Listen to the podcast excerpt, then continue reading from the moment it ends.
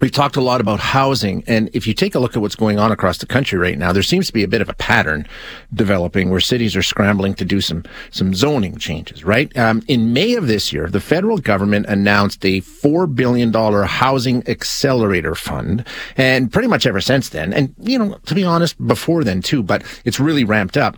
Uh, cities from coast to coast scrambling to get their share of that money, and a bunch of cities have already come to agreements with the feds on this, primarily in Ontario, but I think Kelowna reached a deal too.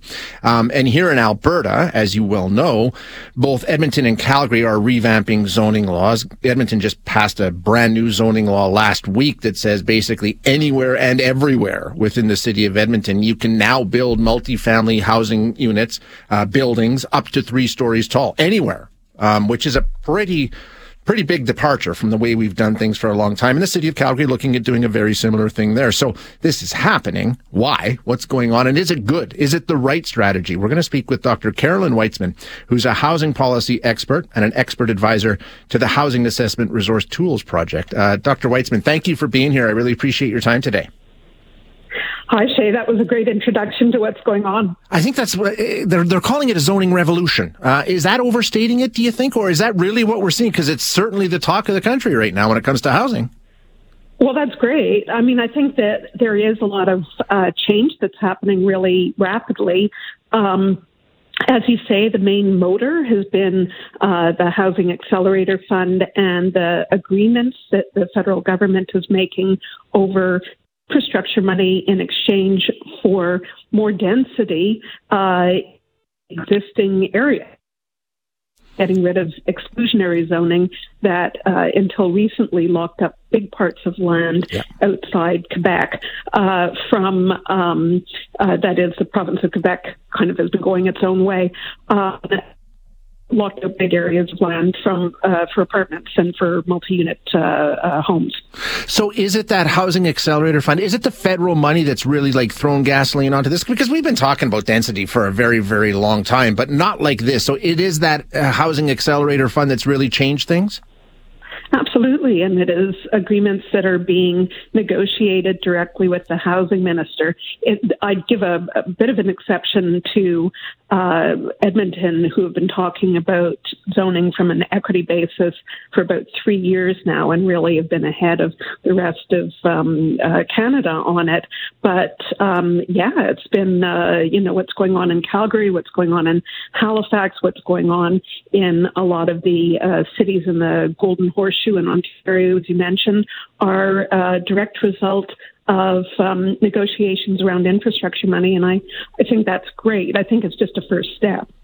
So we all know we have a housing crunch, and this is in response to that. Um, has our zoning and what we've done historically speaking created it in a way? Have we been focused on the wrong kind of housing for too long? If I look at any neighborhood in the city of Edmonton or in Calgary, they all look fairly similar. It's single detached housing for the most part, unless it's not, and that's a different area, but we don't have a lot of mix between the two. Yeah, there's not that much between sprawl and tall.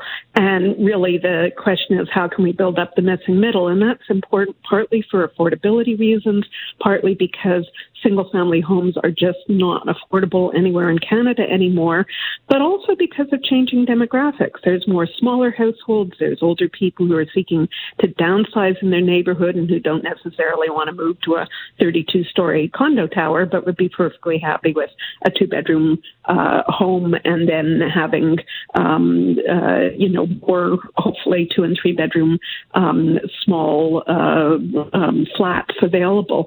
Uh, another factor is that um, one of the responses to um, uh, housing affordability uh, has been building townhouses, but they're not very accessible. So again, when you're looking at an aging society or even um, people with young children, having single story uh, apartments is a lot more accessible than um, a multi level townhouse. So, are we starting to get on track? Are we moving in the right direction now? Like we talked about Edmonton, and they've changed their uh, zoning bylaws drastically. Calgary looking at a very similar sort of plan. Are we getting on track now in terms of doing what we need to do to address some of these problems that we've had historically? Well, there's a lot that needs to happen, and one of the key areas for change now is uh, that Canada hasn't been building non-market housing, social housing for lower income people since the uh, early 1990s, uh, and that has led. It's one of the factors that's led to growing homelessness. So I think that Edmonton is going down the right direction with not specifying the number of units, but simply going, yeah, a base level of three yeah. stories with, um, you know, uh, more units and uh, less required parking, especially for low income families. I think that's that Edmonton's absolutely the leader across Canada right now. Dr. Whitzman, what else has to be done? Surely cost has to be part of it. You can't just build more units if they're still going to cost as much as they do today. It's not going to help anybody. We've got uh, labor shortages, all these sorts of things. What else do we need to be working on instead of just saying, okay, we're going to change where you can build things? Well, absolutely. So, um, one of the exciting things about the Rapid Housing Initiative, which is uh, trying to build uh, more very low cost housing for um, people who are facing homelessness, is that it's given a big boost to the modular housing industry.